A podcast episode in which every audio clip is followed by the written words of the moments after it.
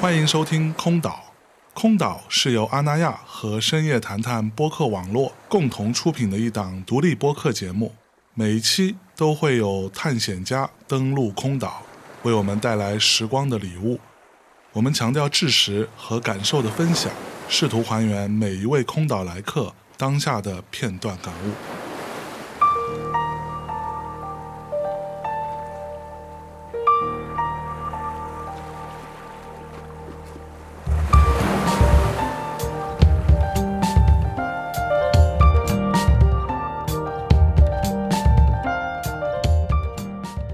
Hello，大家好，欢迎来到空岛，我是今天的守岛人象征。那么今天做客空岛的呢，是一位非常有趣的一个艺术家朋友啊，让我们掌声欢迎一下张旭龙老师，打招呼来。哎，各位朋友，大家好，我是张旭龙嗯，啊，很高兴今天和大家在空岛聊一起天聊天儿。啊所以您是一个什么身份？先给大家简单介绍一下，现在要论身份来讲，我都很难定我自己的是一个什么身嗯很份复杂啊。啊，对，比较复杂，嗯，就是一个以影像为生的哎，这样的一个艺术家嗯现在的不不能说叫艺术家，有有有，因为我跟你讲啊，嗯，这个艺术家这个词儿吧，啊真的不能轻易的叫。前两天有人说嘛，掉一砖头，嗯，砸了十个人，里边有十五个都是艺 术家。十五个艺术家，另外五个是不是鬼 呗？哎呃，啊，对，其实是也就是说，这么多年我们一直在做影像类的这些创作，能哎够给我们带来一些乐趣的。嗯，我记得之前我是在后两三百，当时去营地逛了几次，看到您当时的这个这样的一个区域吧，当时我还想说这个好像有点意思，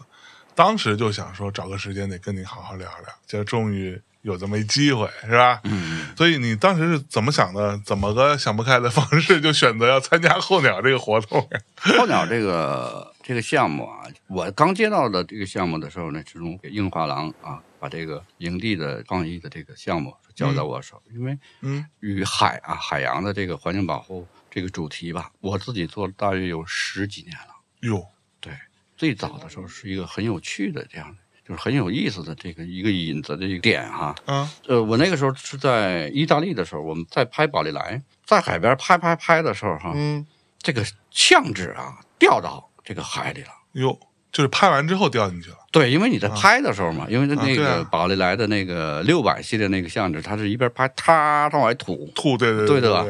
啪，你就一没接住掉来了，掉来了。这个时候呢，你又不敢去捡了哈。嗯，然后呢，大约那么记得好像掉有个四五次。哟，但是我们是事后的第二天，也不是第三天，又去那地方拍片子，发现有一张片子啊，啊，卡到旁边的那有一个跟那个就是类似于那礁石的那种石墩儿那样的一个缝里了，啊，就等于找到了一张、找啊，到一点，说给它捡起来吧，哎呦，就给它捡起来。嗯，捡完以后就发现这海水把这宝丽来的这个冲洗完以后，这膜哈、它形成了一个很好看的一个哦，图案。哟，哎呦，我这有点有点意思，就之前没试过这样，没，试过嗯，啊，因为它第一次掉到海里嘛。嗯然后在你我们在捡这些的东西的时候，你可能你就能够知道，它能够把这张相纸卡在这个礁石缝里，那可能这个缝里边就存留一些别的那一些呃垃圾之类的东西。哎，哎，就是这个是最早我们说用影像来尝试大海的关系，啊，后来就研发这个联想到说我们要保护保护这个海洋嗯嗯啊，啊，这一系列的这个点慢慢慢慢这样子引起来，所以后来就我们走到一个海域，我会就会扔一些片 子。啊，就啊是主动扔了，对，这回就主这回就主动性的，比如塞到什么石缝上啊，哎，埋到什么沙滩的沙子里 啊，是，啊，所以那从一一年、一三年、一四年、一五年开始，可能是一五一六年扔的就比较多，比较狠。你这啊活儿没少干 呀，看对啊，然后啊、呃比如说什么意大利的什么地中海嗯嗯，啊什么威尼斯啊，包括法国呀、国内呢，那么我们啊、南海的那些海域，那我又是秦皇岛人，哎，渤海你呢，这秦皇岛人，对，哇我是秦皇岛的啊。那你回了阿那亚，你这感觉回啊，家对，了，回家了，对 啊。所以呢，那么当时我们就知道，就是渤海的这一段暑期海滩是什么状况，啊，我就比较了解，是，是吧？啊所以那么，那么又在海边来作为一种这样的一个跟艺术相关，嗯，还得有一个娱乐性，对，说大家有一个亲和这样的一个过程。是所以呢，我们最后呢就选择了参我加了，对选择了这样的一个主题来做的。啊，你这个项目叫做硬画廊蓝蓝晒晒影影像艺术营地，对，就是你来先说一下这个事儿跟环保之间的关系是什么？呃，其实现在，嗯比如说你要想有一个什么想法、嗯什么创意也好，啊哈，很难了。是因为玩影像的和不玩影像的，大众的和专业的，嗯其实每天都都要寻找一个点来想做一些事情。嗯就像我们天天刷那些这个视频呢、那个抖音呢、啊这对个宝那个的啊，都对你都得有一那个书啊个点啊，这个 书那个书，哎，对对，你要想再找一个，咱不能说别人没玩过，啊，就是玩的少的一个类别的这样的一个项目的东西，多嗯少其实都很很很少了。难得对，比如说我们说把它用作这个环保，嗯因为两个问题，海滩每年的国内的旅游，你就像我是渤海长大的。是从我们小的时候的沙滩是什么样，啊哈，和现在看到的沙滩。作为我们这个在海边长大的人来讲，嗯看到的现在的社会发展带来的一些嗯污染啊，对和海洋的这些东东西，是真的是冲击是很大的，啊，呃是很明显的不一样，很明显的，嗯太明显。我记得我们小的时候哈，我们在海滩为了看日出，那时候我觉得好像是小学的时候，嗯啊，想然是后这么对浪漫，去海南看日出，对，因为我们那个时候我们家离海边儿按现在公里算啊，嗯，三到八公里左右。那骑个车就到了，因为那个时候就是海岸线，然后沙滩，经过简单的那时候秦皇岛的城市的，就到了所谓的市中心了。嗯你知道，因为秦皇岛的市中心离海边儿的垂直的海岸线是很近的。哦是哈，我们一般会玩到晚上的时候呢，走过去埋到冷啊嗯啊，不像说现在有这么讲究啊，有什么营地什么那什么不懂啊，是真的就是用沙子把身体一盖，哟，那样是会暖和吗？暖和啊，哦然后 呢就是等着那太阳出来。哎等呦，太阳出来的时候，因为那个我们当地那海边有几块很大的那种礁石哈，嗯礁石上就会有那种我们当地叫什么叫海蛎，嗯就去撬那些东东西，啊，还会从沙滩上看有小眼儿。我们最早的时候不懂，嗯说看有人用一个就跟那铁丝一样这个东西，嗯哼，从那沙滩里边穿穿穿，嗯它一条、一个什么海螺呀、哦，什么螃蟹，哎什么情况啊？对，而现在就这种有趣的海边的景象，基本没现有。在没有了。嗯，还真是，因为我您是在这个秦皇岛长大，我是在连云港长大对哎呀、你看，啊，其实差不多，嗯差不多啊从地理位置来说，相差没那么远。对，我小时候也是那种，就是经常我们家那个骑自行车到海边，一到暑假什么的，小伙伴骑自行车去。到那之后，就是那海边那真的是海滩上什么都有，对，就是各种小螃蟹啊，什是么啊哎呦，，对，特哎呀，别多。很啊，我前几年吧，那会儿结婚之后，有一次去，也是一个朋友带着去那边吃个什么小海鲜啥的，然后一看，哎呦，啥都没有。现在真的是，还有有你小时候没有的，呃，对对对对对，有有连云港那海边已经算是花了很大力气去什么治理啊什么的，弄垃圾，还是会看到很多小垃圾什么的。对，咱们这边，我觉得咱们的环保意识还是得有待稍微增强一点，对吧？呃，我觉得啊，它是一个这样的一个东西。你看，我们小的时候呢，说我们在海边里边，真的嗯我记得啊，很明显的一个，就给我印象最深的就是七六年大地震。哟，哦，您经历过那会儿？对，哟，七六年大地震那个时候，因为我们家孩子比较多，嗯，我老七了，你老七了，对嚯，嗯，那你从小是被宠着长大的吧？对， 那个时候就是大地震头一天晚上，嗯，那个时候都去说，现在叫游泳，我们那个年代叫什么叫去洗海澡啊，洗海澡啊，我们那也是这种说 法，啊对吧？哎，洗对海澡，洗海对对澡对，对对，就刚进没两步，那一个浪头过来以后，因为那时候也小嘛哈，啊，那个时候上小学，就一个浪头就当基本上能到我胸了，就开我开始吓得就往岸上跑。是回来以后，我哥呢就说说你那么胆儿那么小，我说不对，这浪头太大了，怎么以前没没没那样？第二天早上地震，嗯，所以呢，后来我们就哦，就那天的海真的就不像话，那对个浪海浪太那什么啊，很少见到那样的海是海浪。并不是很正常。对，所以说我们那时候跟小时候的那种东西，现在我们在走沙滩，你再去感觉，真的就是真的完全嗯完全不没错，一样。呃，你看，经常有的时候说现在再去海边看，嗯尤其节日，所谓的节日，这个节那个节，大家都会聚到沙滩，乌泱乌去泱上的，海海滩。嗯，但是第二天早晨你再去，那个海滩就是一个垃圾场，对，就包括你看我们现在阿那亚，嗯我们这阿那亚那个海滩，其实每天都有人在清理。对，但是其实这个现象是不对的，嗯嗯，真的是不对的，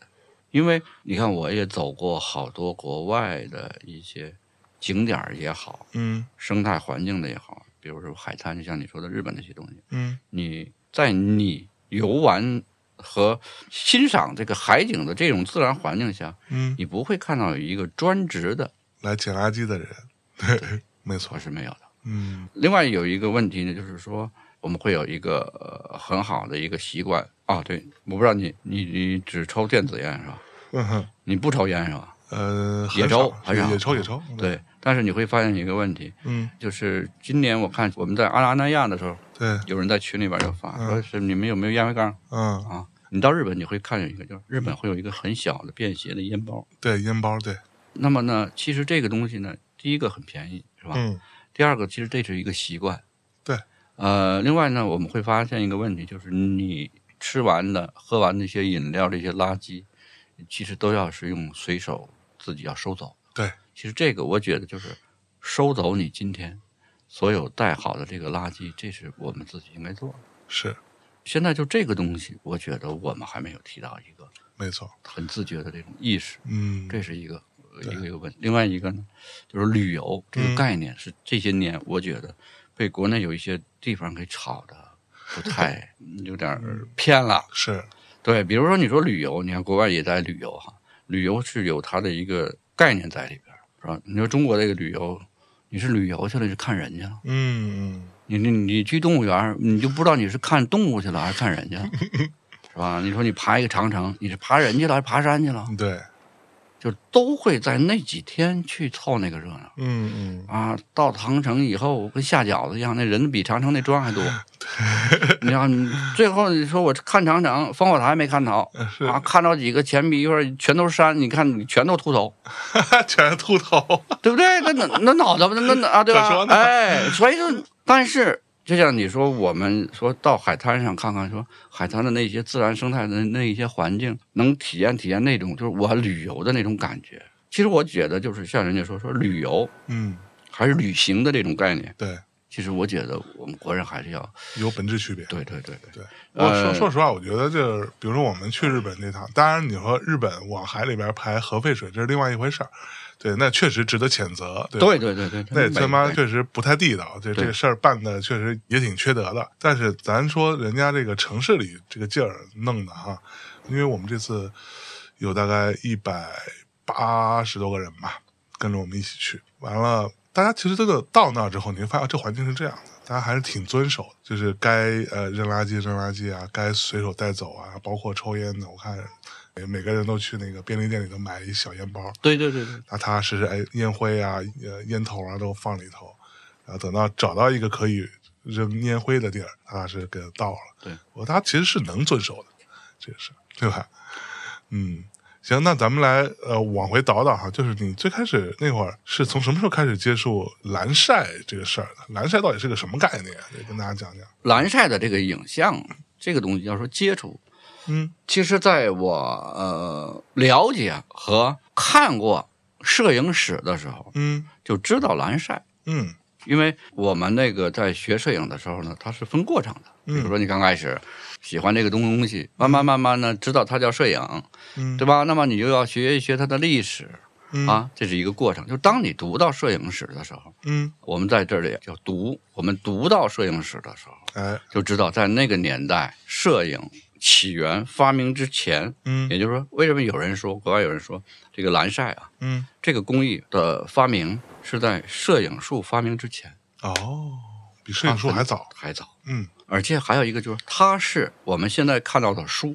啊里边有文字、嗯哼有图像，对吗？现在理解它很简单吗？对对吧？但是在 一百多年前，嗯你想把这书里边加上一张图片，嗯这是天大的一件事儿。哦是不是啊？对，哦也就是说，蓝晒发明蓝晒的这个女的艺术家，嗯她做的第一本书，文字带图像，嗯所以说被世界公认为第一本书里边带照片的摄影写啊，现在有好多这样的词汇，比如说是摄影书，还是摄影写真集等等，这是世界第一本， OK，嗯开山鼻祖，也就是现在的摄影书的鼻祖，嗯，就是这蓝就山。蓝晒， Yes 嚯啊，对，它是一个这样很有意思的这样的一个工艺，嗯嗯在一百多年以前这样的一个工艺。嗯然后呢，那么呃，因为它所有用的材料都是很简单的，基本上任何人，我告诉你，你都可以搞出一个影像出来。嗯但是往往就是像这样的一个概念，其实被我们国人给带偏了。嗯，怎么个带偏法？中国有一句叫“简单其实就是不简单哎，”，比如说学生啊和初玩影像的嗯都会玩一段时间蓝晒。嗯，哦是就啊是对很多学校的一些文青啊之类的，对蓝晒这个概念，一问都知道，就并它不的陌生，啊，对，不陌生，嗯它是很简单的这么一个东西。但是你可能说，你追溯它的文化和艺术的影响力和它的诞生，可能这个呢不太知道，嗯但是呢都知道这样的一个东西。但是在中国的艺术领域里，却很少有人去拿它能做出很有意思的东西来。嗯在影像和艺术里里面，这是一个最大的一个误区。嗯那么呃就是我最早的时候，这个开始动心思了。嗯这个蓝晒就是刚才我跟你讲的，我一零年开始拍日本浮世绘，哦嗯因为在日本我们去拍了六年，将近七年的这个日本这个浮世绘这个系列的时候，嗯突然间发现有一个说，如果没有蓝，嗯就不会有日本的浮世绘。哦哎，这个哎，为什么呢？对呀、嗯搞一搞，给他我得给他搞明白啊。嗯然后呢，嗯，又发现了一个问题，这个蓝色，因为你我们现在我一说，呃，没有蓝色就没有日本的浮世绘，嗯那你是不是脑子里边就想，哦，对呀、这日本的那个嗯，浮世绘里边很多就是蓝颜色，对不对？对，哎，然后你再研究，你就会发现一个问题，日本这个蓝从哪儿传过去的？从哪传过去的吗？对呀、哎你就去研究，啊哎，又吓我一跳，嗯日本的这个蓝是在中国传过去的。哦，哎这是不是更有意思了？哎有意思更有意思了，哎，对。所以那个时候呢，就是因为就那个之前哈，虽然你读过摄影史，读过发展史，也知道蓝晒是我们前人很好的一个这样的艺术表现形式，但是因为那个时候在影像里边有好多工艺嗯啊，然后呢，再加上我们那段时间每一个阶段性的认知，嗯和他的创作的思维方向，他都是按照他的发展轴线去走的。是就那个时候就没就没有去再想我们如何我要把这个东西再玩一玩哎啊，玩透它没没没。因为那个年代呢，也就是我们去拍的时候，那个宝丽来最早有一款相纸嗯叫 blue，、就是蓝色的蓝色调的宝丽来哦啊，那个就叫 blue 对，啊它在那个是八几年的时候生产的一个产品。嗯后来呢，说哎呦蓝晒玩一玩，这个系列做它也是很有意意思的。嗯一个呢，日本的浮世绘里边常用蓝，哎第二个，这个蓝又是从中国传的，是是吧？嗯所以呢，那哎那个时候呢，就是开始做了一批，但是只是用他做过一个系列的这样的东西，不是完全的去把它再研究透嗯啊。那个阶段只是开始用它去开始做了，真正的说用它用这蓝色嗯把这一组完全的给它做完，那还得说这个疫情的问题。哦，这疫情你都得跟家待着，我就开始整理我这些年在欧洲啊，在国外这十几年拍的这些东西，哎呦，重新再整理日本服，待着也是待对着，不是会我干脆哎，哎所以说这一年多将近两年，嗯我把整个的这个蓝晒的一个工艺的这些东西，彻底在两年之内完全在做它。啊正好这个时候，澳大利亚的这个活动，哎，那就蓝晒吧，嗯是吧？而且蓝晒这个东西是近几十年嗯因为这个就是我觉得这就是我们国内跟欧洲的和国外的一些意识和艺术的思维的问题。嗯这个蓝晒你别小看它这么简单啊，但是它可是近几十年欧美艺术市场争夺艺术霸权的这么一个门类。哦，是不是变成了一个话语权争夺的阵地？对，它是一个独立的这样的一个艺术。嗯最早的时候呢，英国的一些艺术家就说我来拼最大，嗯它能够晒出几十平尺，嗯再拿一个这样的一个记录。后来呢，美国又在刷新它。嗯这种争夺一直争夺到二零一七年，哦有定论了。有定论啊。嗯啊，二零一七年最后呢，在瑞典嗯被一个艺术艺术家呢给一直到维持到现在嗯啊，三百多平，三百多平对，三百多平米，一个世作界品，对世界世界纪 录是不是对对，所以说这些东西其实他是在一直在做这样，而在我们国内呢，反而在有些人认为摄影用照相机拍摄影谁的清楚，嗯还停留在对影像是这种认知的这种状态对，谁的还原度高，对，好谁。拍的人漂亮。 对，但是呢，因为还有一个其实最简单的一个问题啊，你要看我们要谈的是哪一点，嗯你到底是谈照相，还是谈摄影，还是谈艺术？这嗯其实严格的说，这三个是不同的啊。嗯，不是一件事儿。用同样一个东西嗯，能干出三样事儿来， 哎，你问我， 你要问的是哪件事儿，哦，是不是？对吧？对，嗯所以说呢，为什么说这蓝晒在艺术领域里边它有那么大的份额？嗯因为它有一个不可控，啊，它是不可控的。是，现在我们所有的一说玩摄影啊等等，其实有一个问题，它是可控的，嗯，对你要有对，标准的一个流程、是，标准时间、对，标准温度嗯，等，等等等，这都是有标准的，对，对吧？其实我再跟大家讲一个最简单的一，你也只要记住这个就 OK 了。只要你这个东西是按照说明书严格来执行的，或者你使用的产品是有标准流程嗯，和使用方法的，对都只是产品，啊，跟艺术无关。没关系，嗯所以蓝晒之所以很难掌控，嗯，你就明白了，它是艺术范畴。明白了，嗯，所以说，这些才是是，这个世界上的这些艺术家哎开来始做开过这始事儿对用它在玩这些东西。啊，你认为它很简单，你弄一个试试，是，对不对 不？过确实是我们现在的摄影，我们如果讲摄影术或者摄影器材的话。大家其实越来越追求的就是所谓所见即所得嘛，对吧？我拍的那一刹那，我大概知道这东西拍出来什么样，然后拍完之后，可能半秒钟我就能看到这东西长什么样了，对吧？所以其实这个是我们现在的一个趋势。当然，更传统的、更古早的一些摄影术，其实它的逻辑不是这个逻辑，就是你拍完之后你，你一时半会儿你也不知道这东西，啊，不是，对吧？不是这意思吗？不是，它嗯这还是我前面已经给你说了三个问题了。哎你再问我的问题哎，是照片儿，嗯，是拍照，对，还是摄影，哎，还是艺术？艺术，嗯这个三个是完全不同的啊。嗯你要讲一个问题啊，就是比如我们你所有的现在的这个是呃摄影，嗯，我们大家提到的这个摄影啊，其实它隶属于照相的关系，对，其实它跟摄影没有太大的关系，嗯嗯因为呃你要谈到摄影，我们就要分析摄影这两个字“摄”字嗯和“影”字、这两个字，你要搞，你就能明白什么叫摄影，什么叫照相。嗯，其实现在我们谈到的摄影其实是照相。是，我再给你举一个最简单的例子嗯啊，现在你看咱们安那亚，你包括我们在做活动的时候，对都在飞无人机，对吗？是，你回想三十年前无人机是干什么的嗯，我说你最初是一些什么航模爱好者玩的东西，是吧？啊？不是，无人机啊这种概念，那个时候叫航母，不能叫无人机，对对对，对吧？啊，无人机的时候一提那就是国防，哟，对吧？对军工、是是是大是，空军对对对啊，对，无人机对，哎呦，那什么什么一个概念，对吧？嗯好了，那么现在呢，谁都可以飞无人机，哎，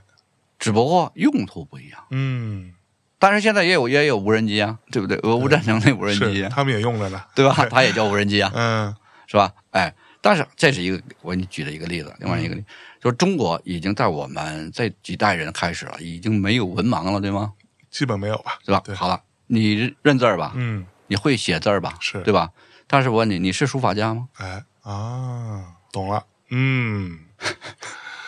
了解，明白吗？啊哦，好，还有呢，就是我们经常说说我啊，什么国外的摄影大师，其实只要你在说这些话的时候，其实就有一个问题，你不会看书。嗯你看啊，这个中国的文字也很有意思的，说我们这叫什么叫读书，对吗？嗯，你见过有学书吗？哎，对，说我们在要读书，嗯，可不是学书。是，摄影，我们读摄影史，那个年代，我们举个现在玩摄影的人百分之六十吧，嗯都会知道的几个人啊，啊是国外的，比如说布列松。啊嗯，布列松，对，这都知道哈，对这种啊，嗯，尤其现在我看好多的主播之类在讲布列松啊，嗯怎么怎么怎么样，其实就是这些都是把我们现代的影像带偏的一个主要的一个话题。啊，是不是？好了，我问你啊嗯，布列松，布列松拍照片的时候，嗯香榭里大道嗯有五千个人，是对吧？只有布列松一台照相机。再回来，现在长安街十里长安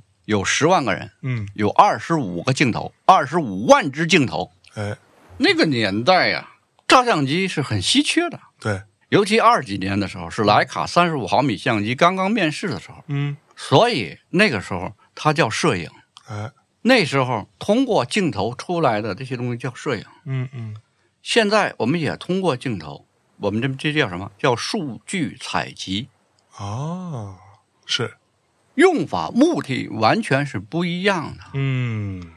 那个年代，五千个人里边只有他一个相机、一个镜头，是，你可以记录如何如何，你有话语权。嗯现在你十万个人有二十五万只镜头，你告诉我这还叫摄影吗？对。那这个难道不是一种平权吗？这是社会发展，嗯对吧？社会发展的，对随着社会发展，是不是这个名称植物你要更新了？对，这概念得，概念就要变了，嗯，对不对？对，因为那一代的整个他的那种影像的东西出来，好了，比如说啊我们跟大师学摄影，啊，你用现代化的生活在现代化的这种社会的生活的思维器材模式、去学一百年以前的人，能告诉我你怎么想的吗？是你能理解了？理解对啊，所以我们就说，我们读书是读，不是学。嗯那个年代有几个数据你要懂，第一，那个年代社会整个的发展的状况和现在是不同的，对，人的思维、观念、角度都是不同的，嗯包括他使用的设备、器材也是不同的。所以你现在再去学五十年前、一百年前的人的思想风格和作品，嗯你想是对的吗？嗯是我们读书的目的是我们要知道，在我们之前一百年前发生过什么，嗯谁做过什么，对引以为戒。对，这个人为什么要干这么干？他为什么有这么大的毅力？我们要读这些东西就行了，嗯你不要再学人家这任何什么技巧技法，你又不指望着穿越到那会儿去，对不对？对嗯不对？哎，对，所以说我们是要看那个年代发生过什么，嗯，对吧？不是要干预，不是要学。是还有好多人啊，我们学大师构图，嗯您学不了， 对对吧？是，你人不是那个年代的人， 所有用的一切的东西都不是那个年代的，你怎么去学呢？ 对对不对？哎，所以说这个是一个很大的一个误区，我也希望嗯在这啊里厘厘清一下。对对对，哎那再就聊是这您个刚问题刚刚那话题，那我的问题又来了，啊，就是您刚刚说现代人有现代人的玩法，对吧？现代人有现代人不同的这个时代，包括你用的设备、器材，你的一切都不一样了。那这个蓝晒这么一个传统的摄影工艺啊，就是跟现代的摄影比起来，它它哪吸引你？你为什么还得玩一个过去的东西？其实有一个最重要的一个问题啊，嗯你看这个我忘记了是道家还是佛家哈，好像应该有那么一句话、叫什么“万物轮回嗯嗯”。那么呃我们我们会想，就是包括我们比如说时尚界啊、时尚圈啊，嗯，都会有我们去观察，对，都会轮回。它对对。对，音乐也在轮回，一个意思。哎其实它就是一个大盘，它在转啊。对，按照今天的音乐逻辑来说，其实慢慢最潮流的东西其实是七十年代已经流行过的东西，它慢慢又回来了。但是只我换一种方式，但但是我觉得哈、啊你像你们玩音乐，我知道你这这么多年一直在做音乐，我就我以为你做音乐的这个行业，嗯，你还是很荣幸的，那哦，怎么说呢？ 因为你赚啊的慢。是不是啊？你知道我们这个行业吗？嗯，就是真的，就是我们能生在这个行业，你在你的一生当中，你能见到，比如说我们一个品牌的嗯成长辉煌，嗯到它灭亡了，啊，啊，是，灭亡不算完，嗯它还有复活，你这不吓人不吓人？是， 对对对，全让我们这代人给赶上 了。是不是？那你你说你这脑子你你就得跟着他走，他一会儿活一会儿死，一会儿活一会儿一会儿死，你怎么办？是，嗯，对不对？就这样，真的就像最早我们说电脑，说哎呦要求这电脑哎呀这么慢，现在太快了，嗯等于火车提速了。嗯，你像你说现在我们的音乐啊怎么怎么样？哦，对呀、但是你那圈转的还慢呢，是，还对慢吧，？对呀、你像电子界嗯，就是高科技，你说快不快？对，从最早我们那个打电话、手机，到现在的视讯嗯，啊，以前最牛的电话局，现在电话局都没了， 还有什么电话 局？是吧？对，现在打所以电话都不需要电话局，有网就行。对对对对。那么呢，你像就是这个，其实是我们觉得它是很快的啊。好了，前面我们聊了啊，嗯前面我们我我们聊说，由以往的香榭里大道的一个镜头五千人，到当今社会的嗯，十万人二十五万个镜头，是，还有五万个天上呢。嗯那么这个时候，也就是说，由摄影转变大众的商品，其实它这有一个，嗯我们插一段啊，嗯插一插一段，就是摄影这个艺术也好，这个产品也也好，它的社会发展，嗯说摄影术发明了，然后呢，又有厂家来生产照相机了，嗯对吧？但是如果你记住一个问题啊，任何一个门类品种，在任何一个产品，都得有强有力的经济来支撑着它，它才能够发展。嗯对吧？如果你说摄影要是纯艺术，那么靠那全世界那几个有名的、再有名的艺术家，支撑不了这么大的生产制造的产业的发展。是，没错所以呢，他就要包括我们大家，只要是玩过摄影的，全世界人基本上没人不知道的什么所谓的什么柯达呀嗯啊。他为什么能发展成这样的一个企业？他就是在把照相的这个东西，其实它是一个本来少数人艺术家来玩的东西，它推向了民用。嗯对，民用又把它列为一个所谓艺术的，说白了，说嗯挂羊头卖狗肉的感觉，能理解吗？可能这句话有点过，但是其实意思是一样的，嗯，就是话糙在理不糙吧？对，就是在让老百姓和民众给你画了一个大饼，这个大饼是什么呢？就是摄影，就是艺艺术，你会成为什么什么什么玩意儿嗯啊，然后把这个东西它打到一个大众的一个消费的视野里，嗯所以呢，你就会从里边会发现有它有两个体系，一个叫专业，一个叫民用，但是它要靠民用的钱来养它的专业，对，是，所以呢，就是说还有一个我不知道你还有没有印象啊，嗯人人都是艺术家，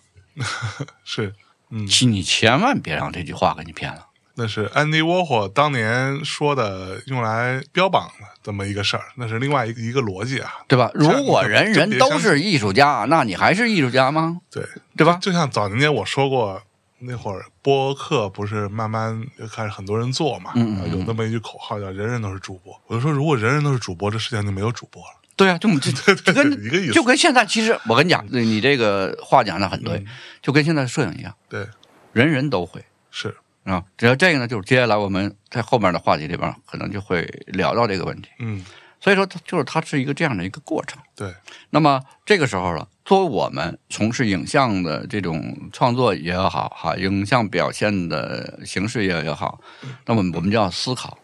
我们就要做不同的影像，或者做不同的视觉的艺术来呈现什么东西。嗯嗯，我在十几年前的时候就开始重新在做叫无相机摄影。哦，就像其实蓝晒，其实它的体系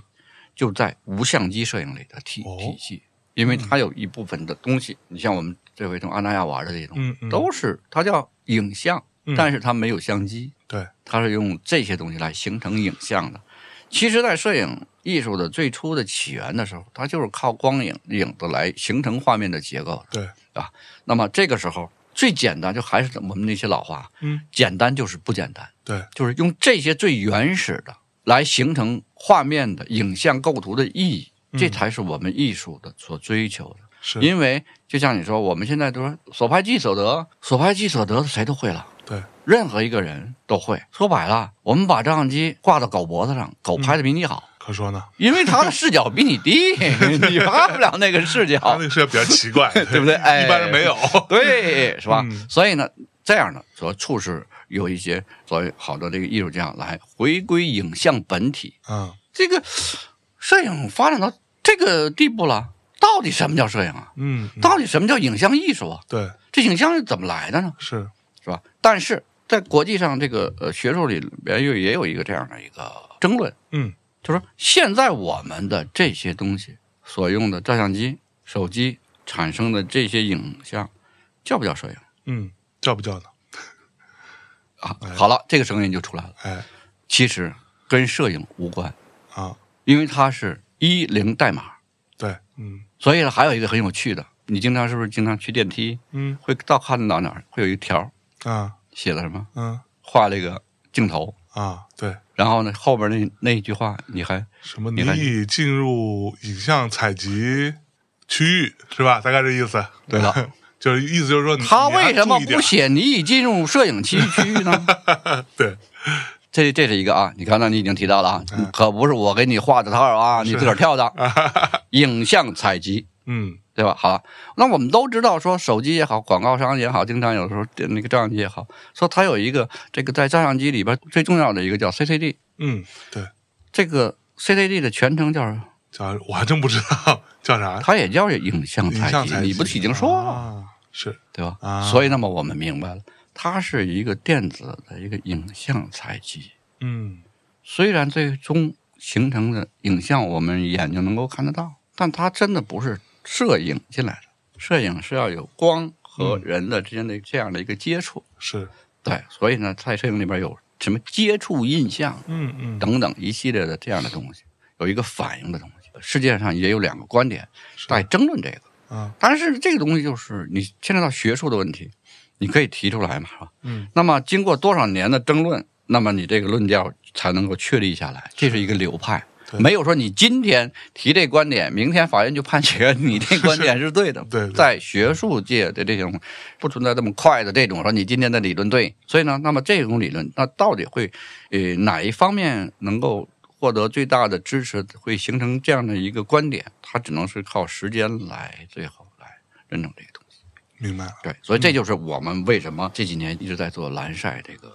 啊，这样、这个项目。明白了对对。那说说蓝晒，咱就不得不提宝丽来这个事儿了啊。宝丽来在您身上是一个非常重要的一个标签儿吧，对吧？那个我先提一个问题，宝丽来跟我们现在说的拍立得有什么区别？这个其实它是这样的，宝丽来是美国的一个品牌，嗯拍立得呢，严格意义上来，在我们呃玩纪实影像的这个这个专业圈子吧，嗯，拍立得这个词在欧美是没有的哦，嗯，啊。他们就叫宝丽来先别说叫什么，啊我先跟你讲，啊！宝丽来这个词儿你从哪儿听来的？宝丽来这个词儿从哪还真想不起来，拍立得你在哪儿听的呢？拍立得也忘了从哪听来的。我曾经一度以为这两个是同一个东西，只不过这个呢，我跟你讲啊，这个其实是一个大的一个误区。啊，我先跟你说，拍立得这个叫法，拍立得在哪嗯儿过来的？拍立得就是从我们那个小岛上过来的。啊小岛过来的，嗯，他们叫拍立得，他们因为我们知道哈，我们国门打开是改革开放以后，嗯但是会发现一个问题，就很多的品牌的亚洲代理嗯和大的一些代理商，嗯也就是说，在我们中国的供应商的上一方，嗯，会在两个两个地儿，地区，嗯，一个香港，一个台湾，是，对吧？那么拍立得是日本的一个产品。哦就日本一直在最早给宝丽来做代工，啊，然后呢，那么你可能听到过宝丽来和柯达打过一场很大的官司世纪官司，嗯嗯，就因为柯达用它的计时的那个专利啊，嗯对，那个应该是八十年代左右啊，就是那个时候的日本的电子就比较好，嗯所以宝丽来一直在跟富士在有这种合作代工啊这些东西。在七十年代末八十年代初那个时候，那么富士就开始做计时，啊，哎，因为他老给人代工嘛，嗯他也会了，他也会了，嗯是吧？然后这个时候又恰恰开始这个两个美国公司，他会把那个柯达公司两家在打官司这样的东西，那么他会发现了一个问题，就有一部分宝丽来的专利过期了，哦啊，专利过期 ，OK，他就钻了这么个空子。嗯因为你这一个，比如说跟我们想象可能不太一样，比如说我这一个相纸哈，这里边不是一个专利，嗯，它这一个形成的这个一个我们看到的这个相纸，它里边可能好像包含几个专利的，是，所以呢有部分过期了，但是它就打了几个擦边球，嗯把有一些工艺给改掉了，所以形成了另外一个，虽然最终的结果也是跟宝丽来一样，很短的时间能够出影像。嗯但是它最从成像啊和很多领域里边儿是跟宝丽来有不同的，啊，就是错开了。是，对，所以呢，呃，日本就出现了这类的东西。然后它仅在哪儿销售呢？嗯仅在亚洲区销售哦。那个时候嗯什么北美之类的，根本就不知道什么玩意儿，什么富士什么什么玩意儿。不知道，嗯不知道。哎，它富士真正面向北美开始全球销售是两千年以后了，哦，所以那个时候呢，它只只在亚洲的这一块儿。嗯，所以那么呢，他又改了改人家的这专利的这些东西，有一部分专利呢，人家又被又被那什么了啊。所以呢，从八十年代中期，他才开始生产计时胶片。啊，但是呢，那个时候呢，宝丽来已经在欧美已经很那什么了。大行其道。对，嗯虽然那个时候偶尔会也知道你，就根本看不上你，对我第一次看到这个东西是都是在那种电影里或者什么电视剧里，但是你看到的嗯对也只是宝丽来，绝对对不是拍立得。没错，就他我们拍出来，当时我自己的感觉，我看到的就是人家拿相机都特大，就那个宝丽来相机都啊是对大大的，然后一对拍一方的，对对对对对对，我觉得哇，这个好，这好酷啊，所以感觉哎是吧，嗯所以呢，那么这个时候日本做这个东西，那个时候你想啊，它主要销售在亚洲嘛，嗯是吧？那么那个时候台湾又是好多这种光学啊、相机啊、嗯嗯器材啊，它的都代有代工厂对，所以呢，这个宝丽来那个时候呢是一个全球在美国、欧洲的啊，在这个拍立得呢，在富士的这个胶片上，所以呢，它只能用 insta 那种立即计时的那种词汇，啊它不会标宝丽来的。啊 Prolight 它是它是不能标的当然啊，那个是属于对人家的商标嗯那是保留对了，所以这个时候呢，那么台湾人就把日本的这些东西叫拍立得。啊，他们命名也有人在说，拍立得是宝丽来和日本的私生子，啊，因为他不是给他代工嘛。然后后来呢，人家又自个儿研究出一个这玩意儿嘛啊可。不是私生子对吗对？对对对 对对。嗯但是它从它的玩法上来讲，嗯，就是艺术性或呃创作的这种后期的这种研发和这种嗯表现手法呢，要照宝丽来差得很远。嗯嗯所以，那么刚才我也跟大家讲了，也就是说，从八十年代中期开始，它主要在做的就是亚洲的这样的一个市场，啊，欧美它是没有进去的。是等它真正敞开了，尤其在北美那一带的话，那是在两千年之后，那个时候呢，宝丽来已经破产了。啊，啊，他才开始扬眉吐吐气了，但是也没扬眉到多少年。也没有对啥他最后啊，他也给关掉了。一六年啊，他不也都全部就停掉了。是这个呢，我再跟你讲，拍立得是哪儿来的？嗯拍立得这个词儿，这个词汇就是台湾人传到大陆的，啊，明白因为它有一个隔断层，我嗯们大家要要知道啊。在我们打开国门的那个时候，允许这些东西进来的时候，真正意义上的宝丽来是没有进来的。哦，对哦因为那个时候宝丽来基本上快赶上它的那个财务危危机了啊，啊。他也没有钱往这儿再对弄的，那时候唯一接到的就是一个它的民用的那个产品，就是我们现在所谓的六百小的小方的。嗯嗯那个时候我们会还能有一些地方呢会有旅行照之类的，还在用那个相机去拍。 ，OK，但是专业的那个时候进入中国市场的就会很少，因为专业的牵扯到很大后边的一些哦这个设备的之类的这样的。但所以宝丽来也有专业的部分呢专业的部分是被称为改写世界摄影史，这是宝丽来的一个哦真的吗韩流对，其实宝丽来是真的，它是影响整个摄影发展史的这么一个是不是啊？很牛的这样这的一我个是第东一西次知道。对就宝丽来不是我们想象中那种拿一相机就随便一拍，就感觉是特别民用的感觉。不是，我跟你讲啊，苹果的那个呃 CEO 就说说嗯他的唯一的偶像是谁嘛嗯，就是兰德。是这个人就是宝丽来的创始人。那个年代，我们要想啊，他一个人一生当中五百五十多个专利，哎呦喂，嚯，专利大王嗯，就现在我们现在远的都不说啊，就是汽车上的大灯的里边说有偏振镜，你知道吗？嗯，所有的你里边，比如你倒车镜里边偏振，那都是宝丽来的嚯，哦专利，哎，那都是宝丽来。所以说，宝丽来最早是做什么呢？嗯，二战的时候，它是帮美国做军工的。哦，嚯，在兰德那本回忆录里边，他也提到过这个问题，就是兰德是美国二战以后美国总统亲自签发的黑名单的第一个人，哟，怎么说？怎么就黑这名个单了呢人不允许离开美国。啊？对吧？他有一个回忆录上，他有一段写，就所说谓的国家储备人才，对， 不他有一不能个走好像说说是那个呃美国那个 U 二飞机吧，嗯说前面那机关炮的瞄准那个东西瞄准镜儿、不瞄准准，系统，对，然后呢就给兰德打电话，嗯兰德说你明天过来派车接我。嗯，他说：“那你已经有有方案了？”他们说：“没事儿，你我到了白宫我就有方案总有方案 啊。”然后呢，他到了那儿以后，很快的就把这图纸这些东西就会解决了。所以嚯，它就是一个做军工的这样的一个明白好多的啊，对，是，所以就是说呢，他是一个很了不起一个人才。嗯到他后来的时候，就是说，他有一段文字写的很有意思，说你看现在也不用战争了，我也对国家哈啊都没问题了，对我该回去以后回我那儿，嗯我我赚钱去了吧，是吧？啊可以，但是你不能离开 美国。对他很厉害的，嗯对，所以说在呃影响整个的这个摄影史里里边，嗯他是你讲一个就是能够让我们知道这个手机的这个总裁能够说很。嗯，最钦佩的人，钦佩的这么一个人，所以他是很有意思，所以他是影响整个摄影史嗯和影像的一个。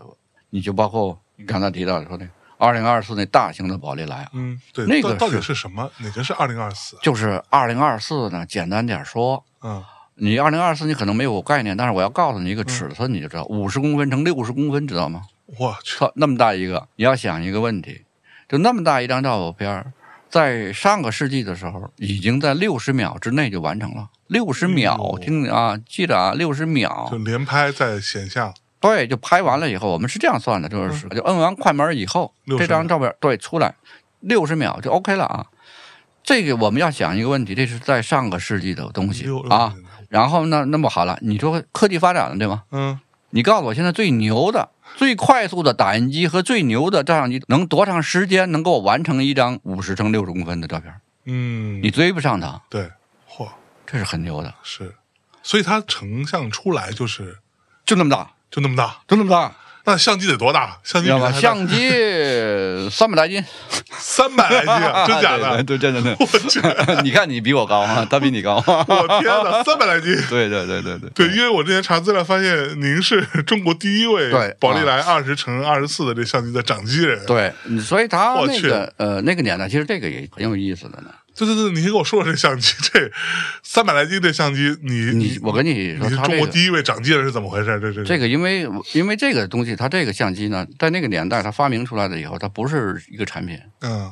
就是我刚才咱说的，专业领域里边有一个叫八乘十系列的专业相机，嗯现在呢也是，就他历来在专业摄影里边儿，嗯，就是怎么说，大哥大的那种级别嗯啊。嗯，一说专业的啊，就是我们看到大木头相机那种，哎，那是专业的，看不懂那种感觉，大木头盒子那种，大摩的盒子，对大胶片也很大，那是专业的，所以它的底片就八英寸乘十英寸，对对，它的那个时候是专业领域的主线产品，对，因为它有成型的相机，是胶片都在卖啊。然后呢，他在一款新的相纸发布会上，他突然间就在想起来，他要做一个，就为了让下边参加会议的人，那个年代的开发布会跟现在不一样嘛，嗯对，大礼堂那种，是大理台，他要让在场的所有的人看到他发明的这个相纸。这个感光带的这些东西有多么牛，嗯我记得不太清啊，可能是一个星期，他给他的那个助理打电话，要让他们在这么长时间设计出一个我能在台上演示这个相纸，然后下边人所有人能看到这么大的一个照相机，就是为了让你看到这个纸怎么撕开的，然后啊，然后就是很短的一个时间，就这台二零二四相机就出来了。哎呦它就是那个年代好像最早做出来三台，到了五五台，啊其实它就是为了按现在的话讲叫吹牛逼用的。啊，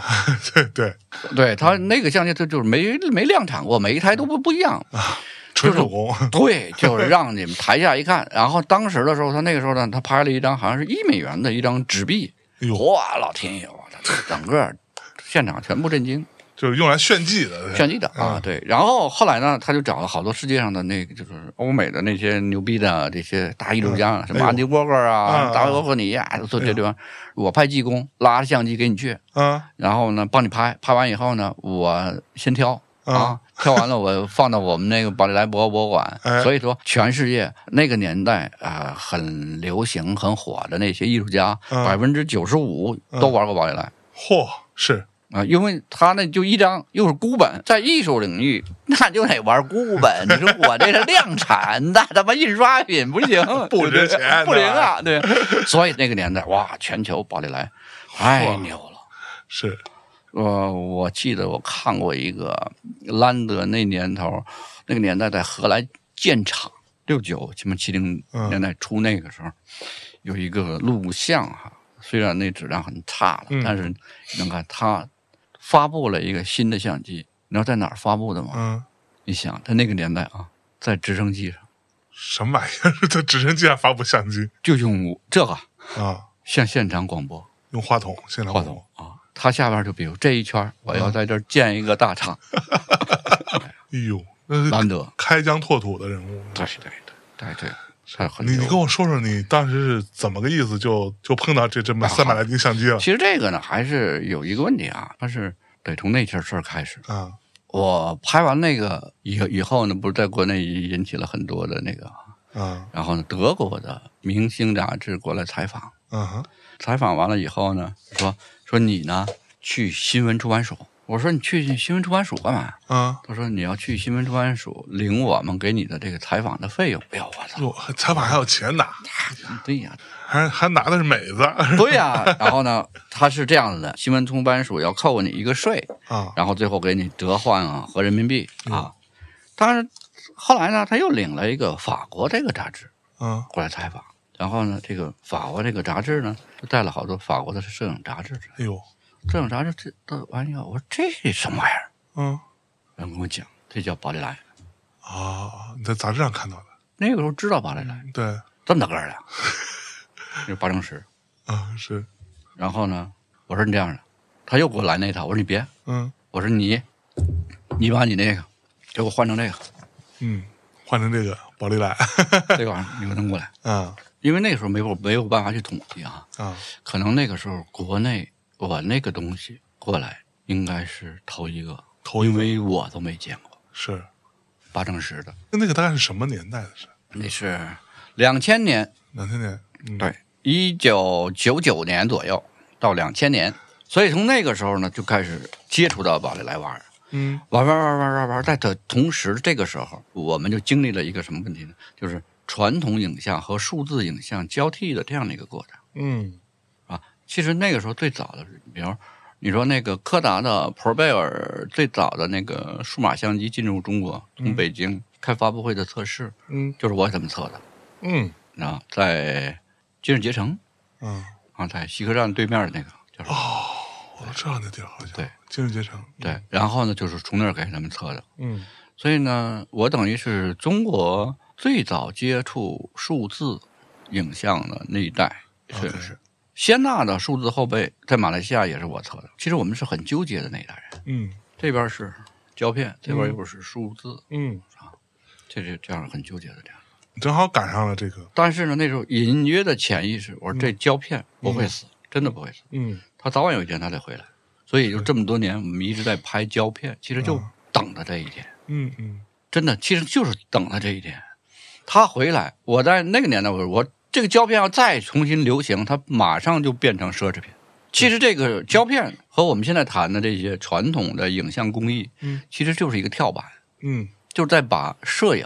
真正的跳到艺术圈儿去。是，因为现在我们都知道了，刚才我们说这个照相跟摄影是吧？因为它已经变为大众化的，怎么从大众化再往上跳？它必须要有一些跳板来让它达到一个高度的一个弹跳的这样的一个过程。所以那个时候就开始玩宝丽来，宝丽来它有一个特性就是只有这一张，嗯那么只有一张它就比较珍贵，是吧？对，所以呢，从两千年那个年代开始就一直在拍，到后来的时候，数字完全替代了影像，嗯这个时候胶片还，但是有一些像我们那些人还在坚守这个东西。这个时候我们就开始就是研究，你老你你就跟你喜欢赛车，你就得老研究车，那可说呢，宝来宝来来这个这样，就这几个找呗。这一互联网再和以后，你查所有的资料就都好查了，找谁都好找了。是，所以说，哎，一直到一零年，我们终于找到这个东西。嗯啊，还在美美国，还能通过好好多渠道还能找得到啊，等等等等一系列的。嗯，最后去美国开始拍，最后把它弄回来把啊，它弄回来了，三百来斤，三百来斤。然后呢，不是不光三百来斤，这个好像叫后来我这那个时候叫二零二四嘛。嗯其实我都告诉你，在我们中国的这一台不止二零二二四，啊，它最大可以拍到二零乘三十六寸。哟，我因为回来后把这台机给它改了，哎呦你的话还自己上手改了你，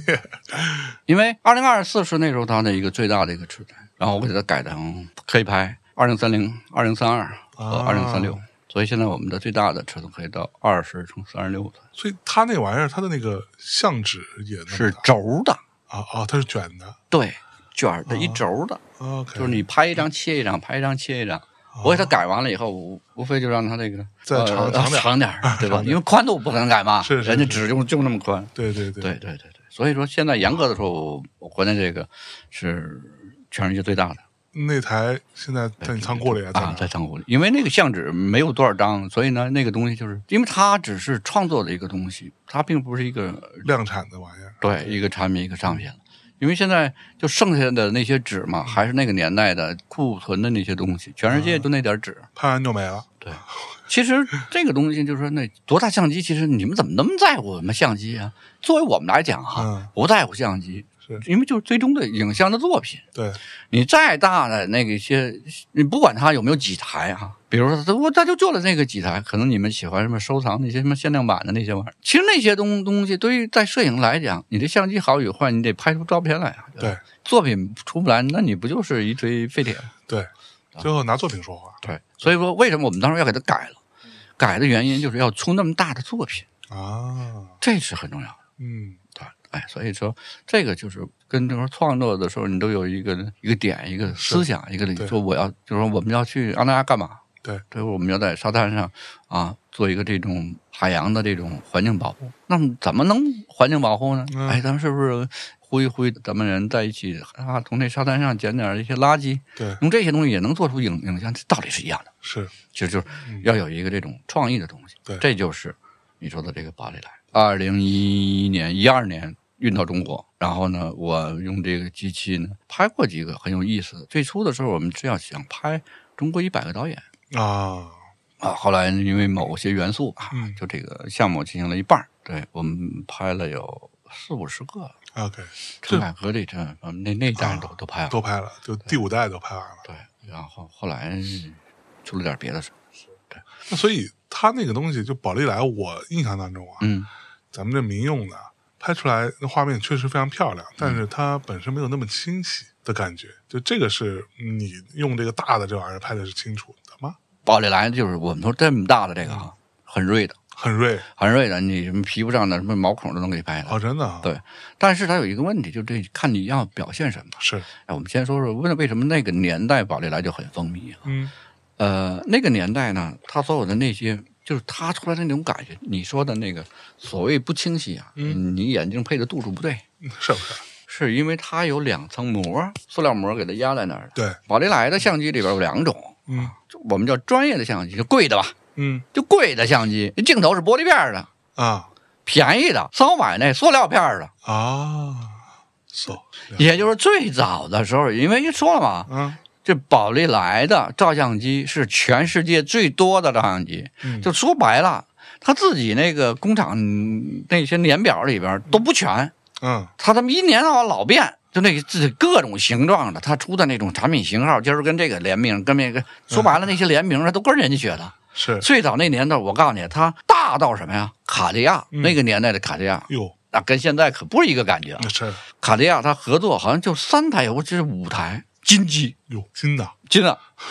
好像那年吧，我好像看一个新闻说，那台金鸡卖二十四万欧，嚯，还卖天价啊。嗯，对，呃，小到什么呀？嗯某某个钓鱼协 会，什么玩意 儿？这也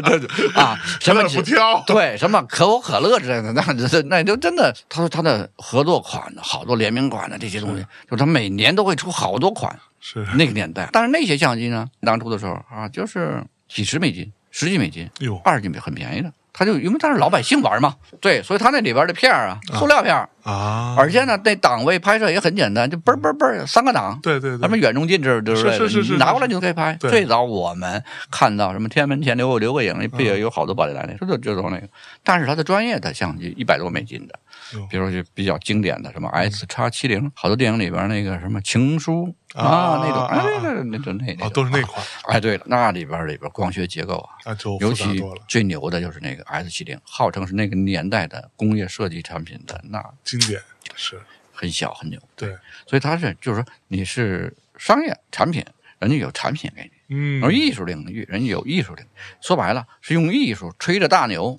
赚老百姓的钱的，啊，这个企业它才能够正常能。够正常发展。对吧？嗯对对对你要是说的光靠着这个我多么多么专业，嗯就跟那什么一样，你你说奔驰，说一说奔驰大 G，奔驰 R G 六五，嗯，我问你，你说他那车他一年能卖几亿台，对不对？他赚钱所有的大的流水线不还是 C 和 E 吗？是对不对？但是你得有概念车呀。对你没概念车，你不给这人画大饼是吧？人说你这不行，你这个 G 五五太贵了，那行了，我就买一个 E 吧。那个说你这太贵了，我买个 C 吧。嗯，就是任何一个品牌跟行业，它都是这么个意思。全都是基本上大同小异，就是这样的一个。所以这就是我为什么后来，因为你玩影像嘛，最终就是说我们要把这个玩懂、玩明白。尤其宝丽来上瘾啊，上瘾。是宝丽来上瘾。我小时候也有一段时间，我觉得这事儿啊太厉害了。我当时还看过一个网站，当年啊，两千一零、两千零几年那会儿，有那么一网站，那网站上是就是展，真有大量的各种宝丽来摄影大师的各种作品，就特别多。我当时还觉得哇，这好厉害。后来我玩了玩，觉得这玩意儿成本太高了，就是你相纸贵啊，你这对吧？你那吧，你按倒霉处理。嗯，按倒霉处理。对，嗯怎么说？就是我玩宝丽来的那个时候，为什么中国没有？嗯，就是说那个年代的人，是因为我们的国门对啊，这个信息不流通吧。嗯，他说你到时候一零年以后，那就是我弄二零二四那个那个年代，是是也就是十多年以前的那个时对候，就是宝丽来为什么在中国，在它倒闭以后的这么多年，反而倒让老百姓知道了呢？是因为那个年代啊，那一代人呐、没有互联网，对，国门打开了，有了互联网了，嗯也就是说，你们这代年轻人懂互联网了，这文青嗯啊、愤青啊，知道安妮沃克是谁了，对，明白吗？ 对我也把那些资讯搬进来了，所以呢，真正搬进来的这帮人里边，没有经历过宝丽来辉煌年代的过程的人，是那么你那时候倒腾过来的，等于你是三道贩子倒腾的，啊，明白吗？就说原先的这个，嗯，因为他这个厂倒闭啊，啊倒闭临倒闭以前，他会做一个叫垂死挣扎，啊，玩命生生产一大批扔到库里，嗯，然后倒闭了不干了是吧？对，然后这些东西呢被我们的所谓的二道贩子囤起来，哎，囤起来以后他再往外放，嗯，放完以后呢，你再倒到你这儿呢，就是到中国的三道贩子 再开始放。那价所格以高了， 对啊，任何东西都是活着的时候吧都没人要，一死了全都涨价。一个意思，对，后来呢，当时他倒闭的时候，被维也纳的有有一个经销商，嗯他觉得很可惜，他纠结了一帮人，就是从荷兰把一个车间最早租啊，后来怎么着就是保存下来了，以一个像你说的图片的的这种嗯嗯，啊生产流水线，是，但是呢，呃，融资啊之类嗯的，最后融进来一个呃芬兰啊很有钱的一个互联网的一个一个巨头，给他儿子就把这个宝丽来厂买下来，所以几经周折，现在呢，宝丽来的品牌还在还在，对，但是此宝丽来非那宝丽来，啊，就是灵魂人物之类的。嗯，OK，我给他们当讲师的时候，他们公司还有两个叫 CTO，嗯，就是首席技术官，对工厂，按我们来讲叫厂长、厂长， 技术厂长。这有就厂长嗯啊，是当年兰德实验室里边的人物，对，但是有一个问题就很有意思，嗯刚才我们前面说到了六十秒显影，嗯那么现在就这个人带着团队啊，嗯，当年宝丽来最辉煌时候的实验室的，带着现在我们的哦十几个人的嗯团队，研究了八年新的配方，到目前为止显影还要在十五分钟以上。嚯，我就想问，你说这是科技进步了还还倒是退了？倒退了我呢嗯怎么搞不懂。对，你我看现在我就觉得我给他们当了这么多年两代的，嗯一个是他们德国的时候，嗯后来美国的宝丽来，当了两个宝丽来的这个讲师。嗯我有时候就老拿这个话跟他们开玩 笑，你说是倒退了还是点人家呢，搁这儿，是嗯吧？真的啊，这啊，这是一个一个问题。另外一个，刚才就是我们再跳一回去啊，嗯 就说这个，嗯你刚才说了宝丽来为什么那么油腻啊？嗯，刚才跟你讲了镜头的问题。第二个就是因为那种油腻的那种感觉，是它吸引了很多的人。还有一句话叫“距离产生美”，你还嗯记得这词儿吗？对，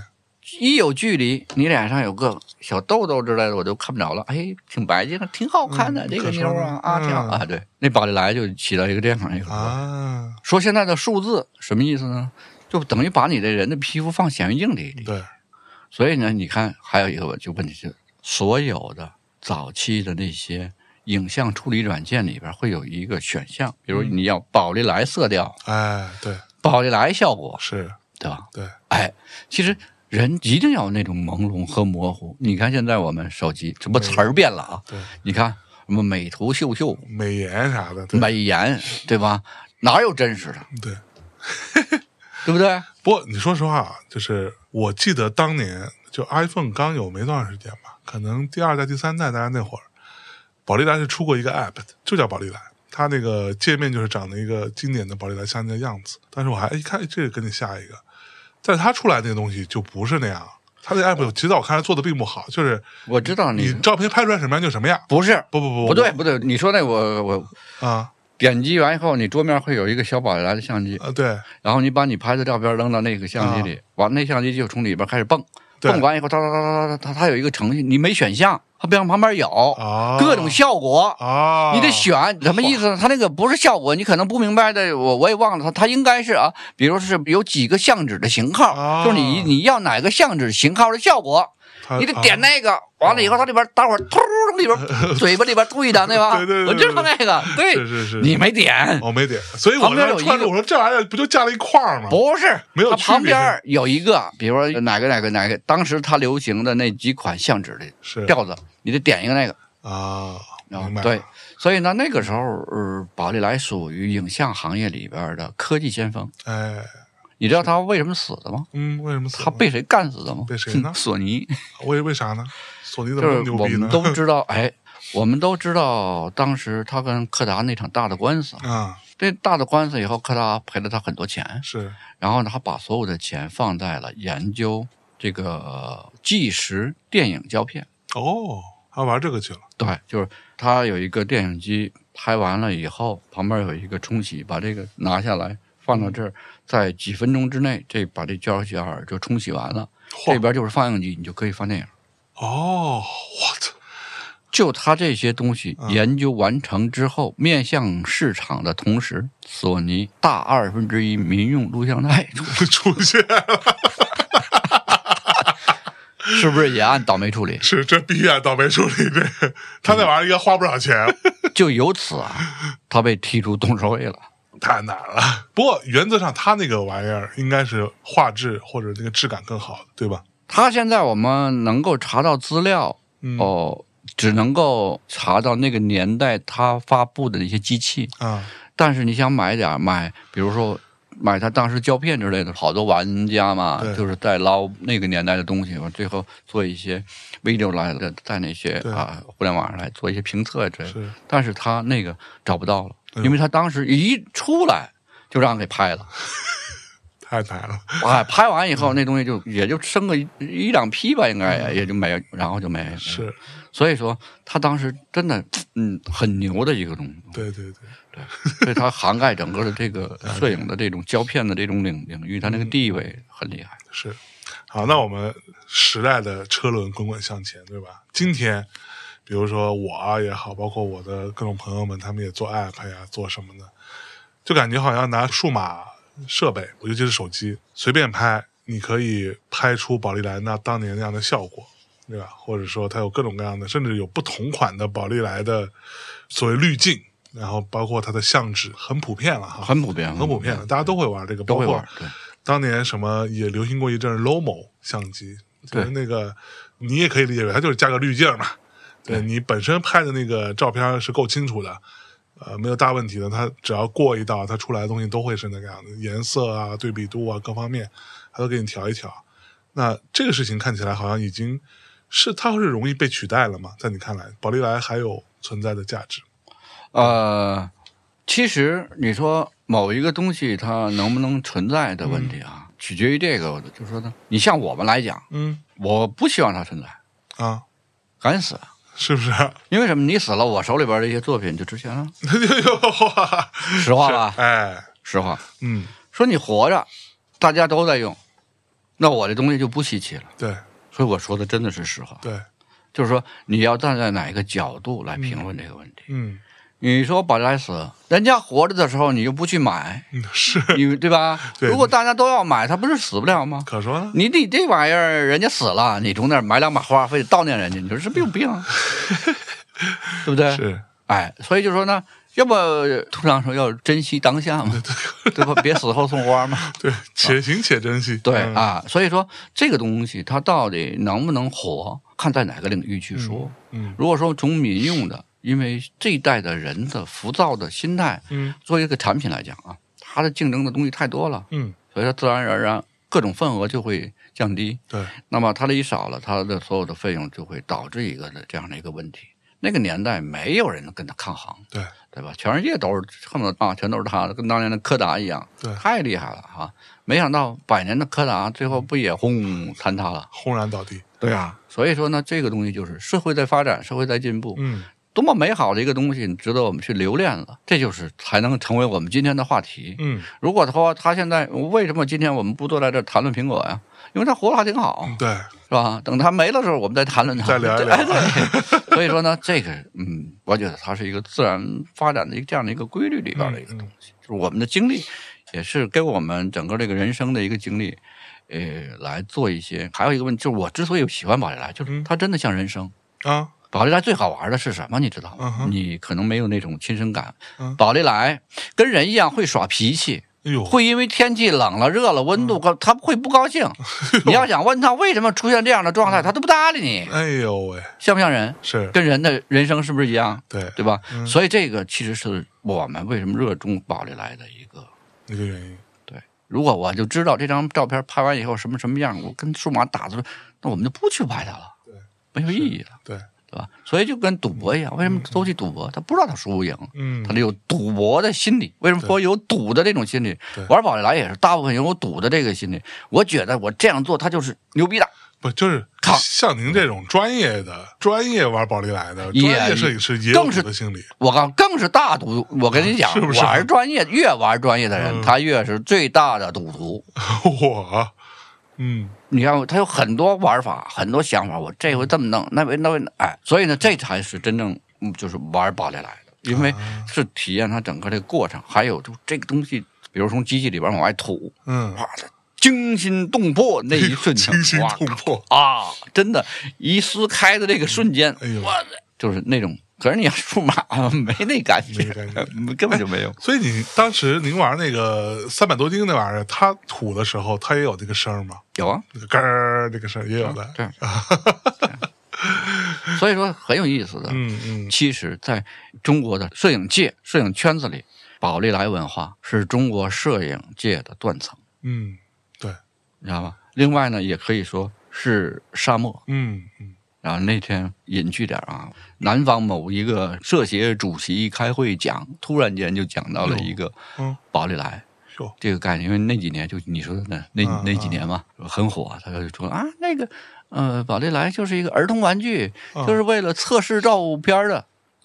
就说你想一个问题，就是一个协会的主席，他就都是这种认知，这么你外还行嗯对对对，到现在了，我们知道了那些文化，所以我们在追溯来重新能够，我们那就真的就找到那些老的那些相纸，嗯，就是在重温那个年代。是，然后呢，还有一个就是我们当时去维也纳的时候，维也纳也有一个宝丽来的博物馆哟，嗯它那边有一些相纸就是残留下来的。然后因为因为比较珍贵嘛哈，然后当时我就说，我说那不行的话，我我说给你拍一张吧。嗯我说那个我这账啊算我们的。然后那个老板说我不拍，就嗯是我不去浪费这些东西，啊，还是把它能让你们去创作点作品出来，是因为它毕竟是拍一张少一张。对，没有了。对，所以就是好多人你就会发现，这些人对他是有一些敬畏的东西，是这样的东西没错。啊，对对，那说到敬畏这个事儿，对吧？现在 AI GC 这件事情，AI 创作影像，感觉好像越来越火了啊。 Chat GPT， ChatGPT 给给你编一故事，给你编一答案，也越来越火了。也包括，其实怎么说呢？我觉得或多或少吧，比如说在我们自己的工作生活当中，我们有的时候也会用 AI 来创作一些东西，做一些影影像啊，做个图啊啥的，然后从里边截取一个片段，截取一个部分来做后续的创作。这些东西都好像越来越进入我们生活当中了。我记得之前看到过一个说法，就是摄影师这件事情是比较容易被 AI 所取代的。这个事儿您怎么看？他这个其实是两个问题啊，嗯一个其实你说这个摄影师被 AI 取代，嗯，不用 AI 取代，其实摄影师已经没了。哟，哎摄影师没了，这话怎么说？知道吧？其实呢，就是好多现在你们有两个政策性的问题啊。嗯第一个，你会发现到在大约四五年以前，在中国的啊劳动行业嗯里面，嗯，已经没有摄影师这个职业了。是不是啊？啊真的吗？对呀，对不对啊？你别，我你把这个问题对，好，这是第一个问题啊。第二个问题呢，也就是说，整个的在大专院校里，摄影系都在砍，哦是吗？对，啊所以呢，现在有就有一个问题，你看，这个我们国家啊，一共有八大类的职业啊，其中有五个中类，十六个小类，嗯二十五个细类。据不完全统计，这个国家能够有职业称谓和证书颁发的一千八百三十八个职业，哎呦，在这些职业里，摄影师已被排除在外了。一千八百多个职业容不没有下摄容不影下摄影师啊师一席之地了。不是容不下了，嗯因为摄影已经变为人们生活的必须工具之一了，嗯理解了？嗯好了，你看啊，那么还有摄影师吗？就是在最早的时候呢，是叫职称证，也就是说每年要到劳动局，他会发发个职称啊，对，你要考一个职称。啊。那个中级摄影师、高级摄影师，然后这些呢是要给你涨级、涨工资的。哦，是不是啊？哎，那您考过吗？我们那个年代有啊，啊，高级摄影师，对吧？但是这没人给我 涨工资啊。后来嗯转变到中华人民共和国社会保障部，嗯叫上岗证，也就是摄影师资格证， ，OK，对吧？规矩吧，嗯，劳动局。哎后来取消了，哎呦，是随着社会发展的进步，摄影师这个行业就没了，它变为我们生活必需品。嗯，每个人都现在你说谁不会拿照相机？谁不会谁不有会手机？哪一个手机里没有照相机？拍完谁不会发朋友圈？对呀、谁不会稍微裁一裁、对啊修一修？ 对不对？是，哎，所以说摄影，严格的说，摄影师这个行业就没有了。那么这样的话，那这个摄影系嗯都在砍，关键还有最重要的，他为什么要砍呢？因为这些摄影系毕业的学生到社会上边，第一挣不着钱，第二拿不着工作，是，他都不知道他自己是干嘛的。嗯嗯，啊，我们要把摄影学院教摄影的那些老师给他们扔到社会上，让他们以摄影赚钱去，他都得饿死，那拍婚纱也行对啊吧吧？？这个东西它是这样嗯的，婚纱呢，这个东西按照、呃商业的模式，它的确是我跟你讲，我就是拍婚纱出来的，哦，是吧？对，就是我最早就是干这个所谓婚纱影楼婚的纱影楼这对块儿的是吧我？是捞的中国婚纱摄影里的第一桶金的那一波 人，哎呦喂，那真的是叫捞金，老金，能叫赚的赚这钱不啊！满不满？对你现在你说婚纱摄影师都不如个理发馆那洗头的，呃哎，你别笑，我跟你说的很严肃， 是不是？真的。我跟你说一个问题啊，嗯，你去美容理发店，你去学剃头，你三个月你敢上推子吗？嗯，你敢上剪子吗？不敢吧？应该你现在你看看摄影，有学三个月的吗？现在三个月以后，他都带徒孙了，哎呦喂，所以你说你让国家怎么给你发证啊？嗯，是，对不对？嗯所以说呢，我才跟你说，真的，现在的摄影师不如大工。我告诉你啊，你以后见到我不许管我叫摄影师，你当摄影师呢，你们一家都摄影师。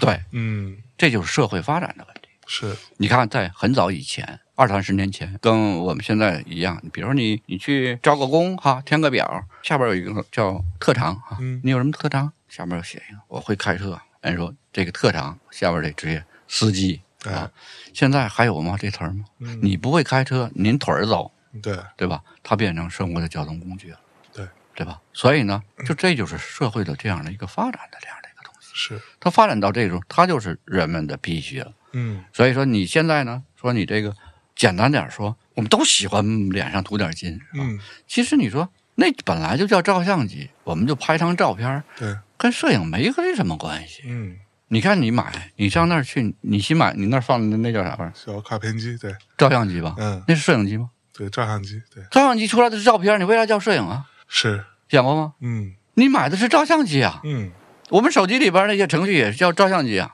叫那你相为机对呀、你为什么叫摄影啊？嗯，完了你还弄自个儿编一个摄影师， 嗯，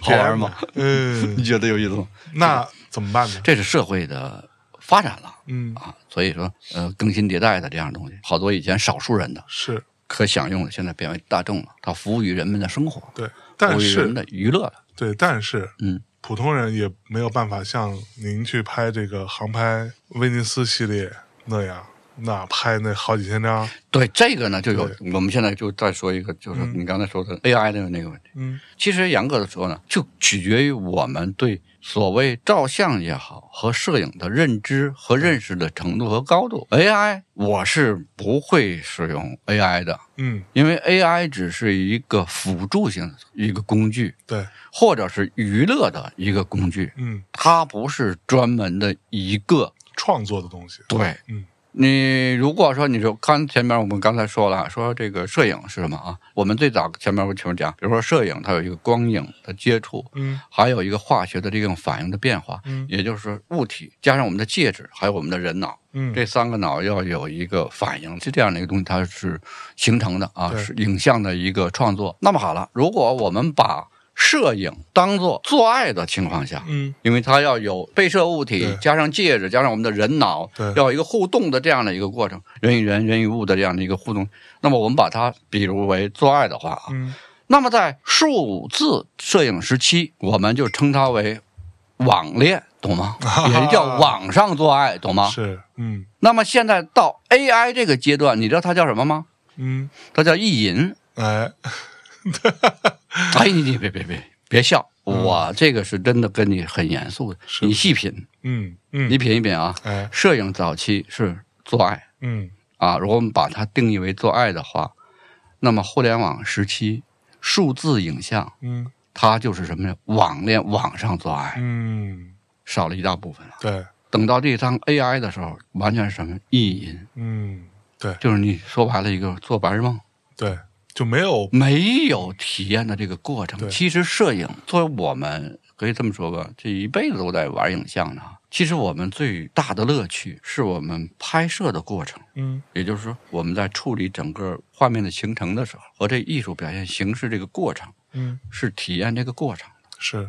哎，就像你现在说说，我们谈一把轰轰烈烈的恋爱吧，嗯为什么呢？就是要体验谈恋爱的过程，对，这个过程是很美的。如果没有恋爱的过程，直接就结婚，这是不完美的，对吗？道理其实是一样的。嗯摄影，简单点说，说我们走去巴黎啊，我们去巴黎来拍那体验一下巴黎的那种时尚之都的那种感觉对，啊，来我们坐在那儿，然后享受一下塞纳河的，微风，好了，这个我们当时去哇，对吧？得到心情啊，整个的是感受，你有一些创作的结果。好了，现在我们开始闭上眼睛冥想。你他妈才塞纳河呢，小风现在开始飘飘飘飘过来了哎呦哎啊！游艇的马达现在开始响，潺潺的河是水吧在里，？然后最后？呢，现在你举一杯，啊， 啊，我跟地人啊，红酒， 你尝到它的味道了吗？一样吗？哎嗯，那么从另一个角度，你不觉得这是自欺欺人吗？是，是吧对？还有呢，我我总觉得，挺可悲的。对，不别被那些，比如说那些好多嗯这个上面那上面来去想啊，你们去比这 AI 吧。你要看他说完这些话，下边不是让你下载这个， 不是让你下载那个。对，啊还有一个就跟前几年无人驾驶那一样，嗯那概念是一样的嗯，最后慢慢都变成辅助驾驾驶对。其实 AI 的这个东西，一个是娱乐性哈，嗯呃，我认为啊，它百分之六十到八十都是为了娱乐性的。嗯，嗯另外一个呢，它可能会辅助你做一些事情，是，比如说帮助我们去检索、收集一些东西。最简单的，比如它可能给帮你写一个文案啊啊，哈，这个文案呢，呃最初的好坏不太容易分辨，嗯嗯，它不像说 AI 影像，你们弄完以以后，那这一眼就能看出来，或者说它是搜集所有人脑子里边已经做完的东西，给你一个汇总，一个再提炼出是出来这样的一个东西。那我们的创意是我们脑子里边的，我还没做出来的，你能做出来吗？你能想出来吗？那是不可能的，对对不对？所以说呢，它就是辅助我们，你给我弄，先给我弄个草，我再从你这上面改改，对，啊，把我的这个思想文字我再加进去，它是一个辅助的东西，对，它不是一个完整的，创作能够说多替代怎么怎么的，这个有点儿大家不要抱那么太大那我种期觉得望。基本上，我其实是比较怎么说，并没有对他抱有很高的期待。我觉得再乐观也不至于。就是举个例子，比如说你说 AI 能做到什么程度呢？我曾经做过一个漫画界的一个小比方嗯，AI 能干什么事儿呢？AI 可以替代。漫画家的助理，他可以帮你把这块给我涂黑了，他给你涂黑了，把那个这个背景我大概是这样子给你规划一下，你把这建筑物给我弄出来，那些细节我就懒懒得自己弄了。但整个这故事、人物、构图这些东西还是漫画家自己来，对大概是这么一个逻辑。对，对吧也就是辅助嘛，就辅助对吧？就跟现在一样，你说现在你很少有其实说我这无人驾驶没没有了，都是智能辅助系统，是嗯吧？对对对对，它也是就帮助我们快速检索，嗯，快速的来处理一些东西。是你说它真的能替代人，那明天的老板都 不用都不用招工了，全部 AI 都完成了啊。对，对不对？他还不用担心说啊什么加班的问题，，对，干吧，对 有所以电说就行。所以说这些东西呢，再说了，假如有一天嗯，真的 AI 了，它潜到你脑子里边儿，对可别盼那一天。哎呦，我告诉你，你这、你这它能潜入你脑子里，嗯，好多好多潜在的危险呐，各种因素就全全来了。对，我告诉你，这你都不知道你咋没的，对对对对不？对？你还认为那些是好事儿吗？真的不是好事儿。是是其实为什么现在好多人说我们玩复古啊？嗯说我们希望我们能静下心来，嗯，说现在这些人太燥了，嗯心态啊怎么的？对最简单，大家好多人都玩复古的东西嘛。嗯好了，你看我们玩相机里边的呢，那么比如说有七八十年前的嗯，机械的相机，是，到现在拿出来，它你还可以把玩，嗯有的呢还可以拍照的，对五六十年前的机器照常使用都没问题。然后你现在我就再问你一个问题，嗯我接触计算机啊，最早是一九九九三九九四年。嗯那个年代叫康派克三八六二五，已经说白了在计算机里边算晚期了，康柏，对，很成熟的计算机了。对，好了，我再往后，你给我找一台两千年的嗯电子产品来，嗯你给我打开，嗯你给我开机，嗯，你看还能开吗？是，这看多少年了？对对尤其电子的这一代的东西怎么弄？是。都别说两千年了，你现在找一个第一代 iPhone，你你看你还能开吗？对吧？大概率是开不了了，是不是？就开开你也板砖， 你对，你能干嘛？你能干嘛呢？对不嗯对？可是那个时候拿机械照样用，是吧？什么老爷车，什么古董车，对对吧？你漏个油，我换个垫儿，对，嘟噜一样着。好了就对嗯对？吧？可是你哎，真的，你说这个社会带给我们的是什么？就还有一个，你看我们今年我们在澳大利亚说在做环境保护嗯、海洋、是吗？那么我们现在在想，是不是在过几年以后，我们是不是要该考虑到互联网垃圾的问题了，嗯，互联网上的环境保护的问题？是，因为现在我们的所谓的视觉垃圾、电子垃圾太多了。嗯嗯对吧？对嗯所以说，这都是我们像我们说的这些什么，比如说这 AI 呀、也好，这个摄影师也好，现在你说谁不是摄影师？到处人人都是摄摄影师，没所以错其实这就是 AI 呃替代不了嗯，某一项里边的人的专职的工作，对，但是它会帮到我们很大的。呃提高一些效率。对，对比如仅此说而你已可以搜索一些简单的，我想这个大致的提纲嗯，ChatGPT 给你差不多能给你弄了。拉出来啊，然后呢我们再改一改，对对对，对弄一弄啊。是，这个呢会，它是一个辅助的工具。嗯啊，行吧，我觉得差不多哈。那个，我记得前一阵儿我去呃韩国的时候。就是我国门开了，第一个去的国家是被邀请去了韩国， 也很奇怪。然后在那儿买了一堆黑胶唱片，然后回来之后呢，我就放在家里边，一直都没听。然后前一阵儿跟我老婆聊一聊，完了我就哎拿那个唱片出来放了放。然后我就突然意识到一件事情，就是你说听音乐，我们有没有别的手段？我们有大量的其他的方式，无论是从手机上，甚至有很多音箱自己就可以放了，对吧？或者说电脑 whatever，你有大量的方式可以去获取音乐这件事情本身。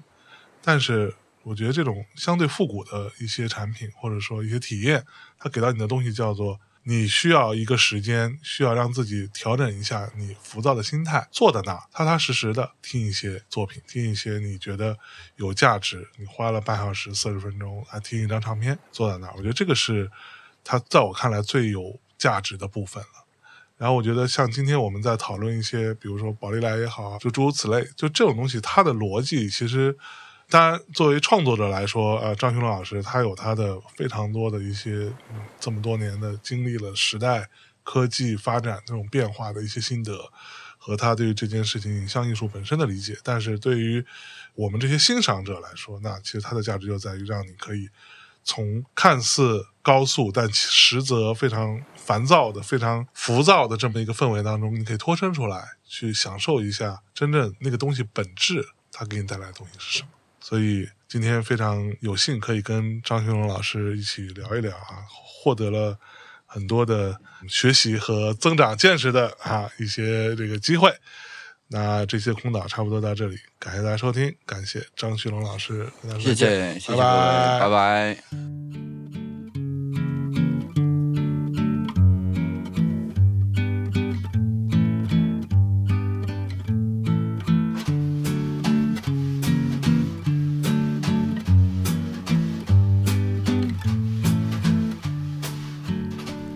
Their wings in his eyes, beautiful butterflies,